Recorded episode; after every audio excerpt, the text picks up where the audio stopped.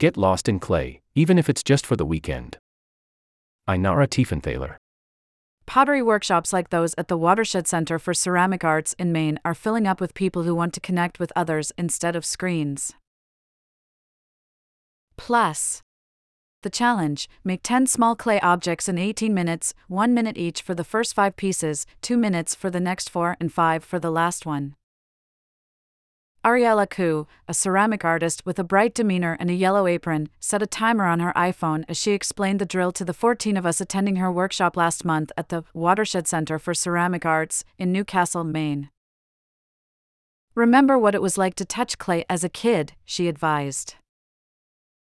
As I prepared 10 tangerine sized balls of clay, images from childhood flashed through my mind the blue shelves at my after school pottery program, the bulbous terracotta vase my mom made at one of the countless cancer facilities in the months before her death, the small elephant at the center of a red ceramic plate that my tiny hands had formed sometime in the mid 1990s and was now collecting dust. Go, Ms. Koo said, and there was no more time for thinking clay shapes appeared and multiplied, each maintaining a vague resemblance to the previous one, like snapshots of sea creatures undergoing evolution, all shells and tentacles. By the time the final phone alarm blared, I was giddy with the uninhibited joy you experience when letting go of perfectionism. Earth meets water. Clay is the opposite of the cell phone, said D. Wayne Higby, an artist and the director of Ceramic Art Museum at Alfred University in Alfred, New York.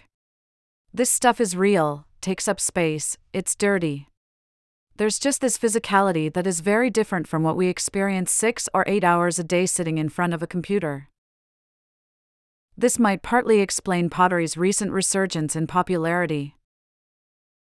Clay educators, artists, and industry experts from across the United States told me of people flocking to pottery classes and workshops, studios trying to get a handle on expanding wait lists, and ceramists racking up huge online followings. There is even a television show for aficionados of the craft, The Great Pottery Throwdown, a production a la The Great British Baking Show, streaming on Max and maybe because it provides a tactile alternative to the flattened reality of the screen, Clay kept drawing in new devotees even as much of the world ground to a halt during COVID lockdowns.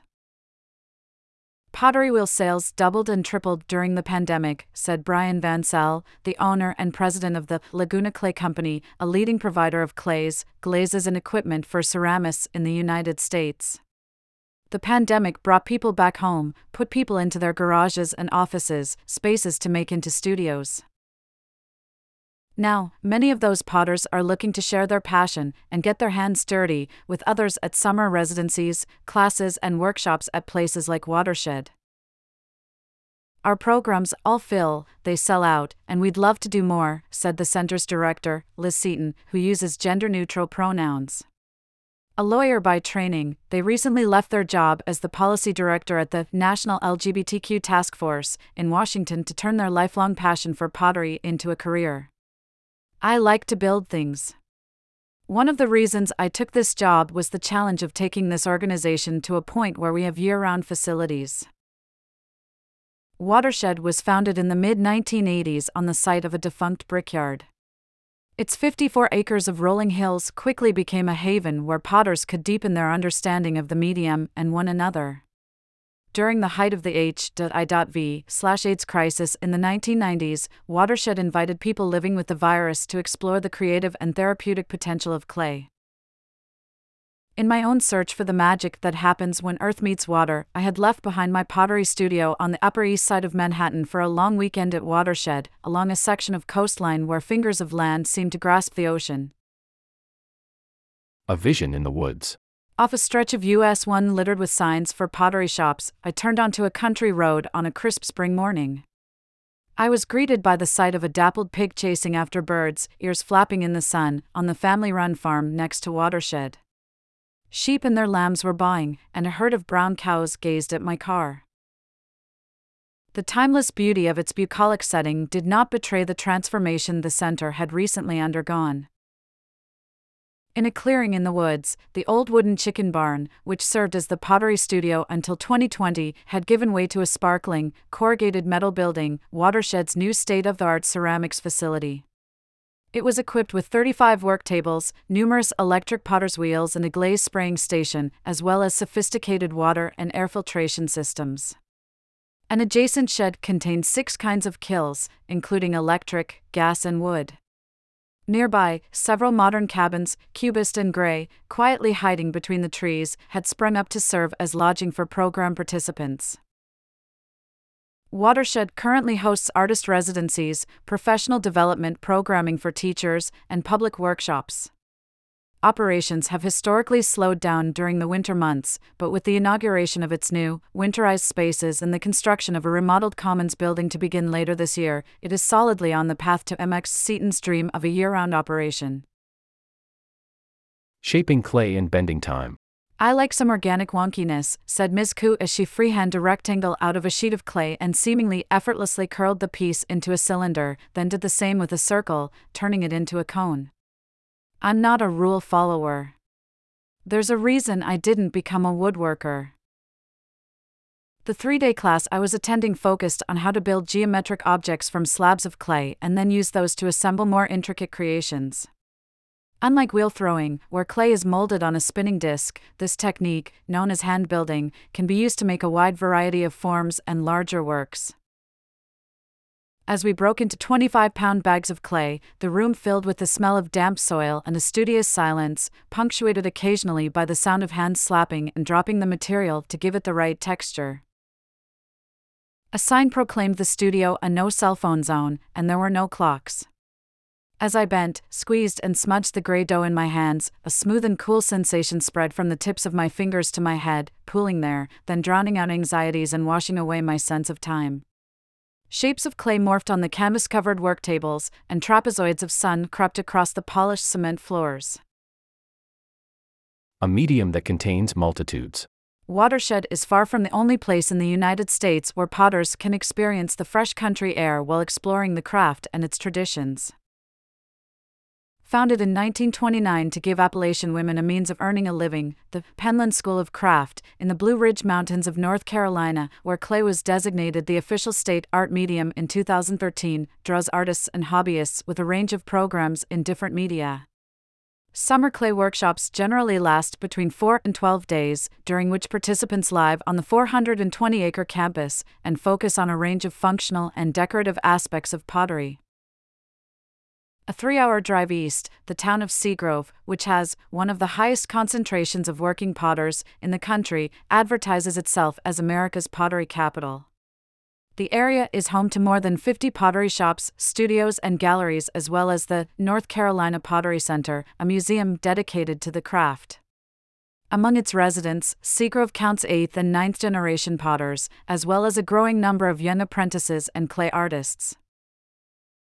Tipping the scale from the utilitarian to the artful has long been the mission of the Archie Bray Foundation for the Ceramic Arts. In the foothills near Helena, Montana, nearly three quarters of a century after the Bray was founded, the world appears ready for its contemporary take on clay.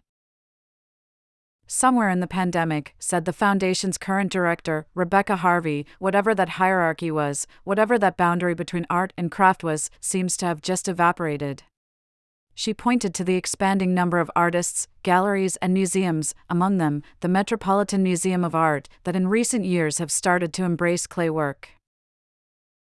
For those interested in exploring, the Bray offers two hour experience classes, open to the public in July and August.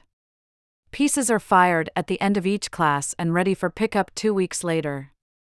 Starting in 2024, there will also be short term workshops year round. Artist residencies and symposium style programming are ongoing. Helena is home to a lively ceramics community. Each summer, local artists open their studios during the two day Montana Clay Tour. On June 14th, the local Blackfoot River Brewing Company will have a celebration and a special Bray beer on tap to kick off the weekend. Pleasure over productivity. Ms. Koo was trimming away the excess material from a vessel reminiscent of an oversized dumpling, slowly imbuing it with the delicacy of a curtain fluttering in the spring breeze. It was the last day at the workshop, and she was going over the finishing touches. Everyone has a different favorite part of the process. I really love this refining part, she said, shaving off ribbon after ribbon of drying clay. It's like in writing, I like the editing part. Because of how long firing ceramics takes, we would not be putting raw clay pieces, known as greenware, in the kiln, but wrapping them to transport home. Having flown to Maine and knowing this type of clay would melt in the high temperature kilns at my studio in New York, I realized early on that my pieces would not be returning with me. The thought was weirdly freeing. Like many hobby ceramists, I had been drawn to pottery because of the sense of purpose it gave me, making planters for my friends, bowls for my family, a little cave for my fish, knickknacks for my girlfriend. I looked at the objects in front of me. One resembled a muscular set of shoulders with a long and skinny neck, the other reminded me of a volcanic hillside or tubular coral reef. What use would I possibly have for them? Maybe they could be vases or lamps. Or perhaps their sole function was to bring me closer to the joy of playing I had so rarely felt since childhood. And why shouldn't that be purpose enough? I thought, as I dropped my creations into the reclaim bin, where scraps of clay go to await their next adventure. Follow New York Times Travel on Instagram and sign up for our weekly Travel Dispatch newsletter to get expert tips on traveling smarter and inspiration for your next vacation. Dreaming up a future getaway or just armchair traveling? Check out our 52 Places to Go in 2023.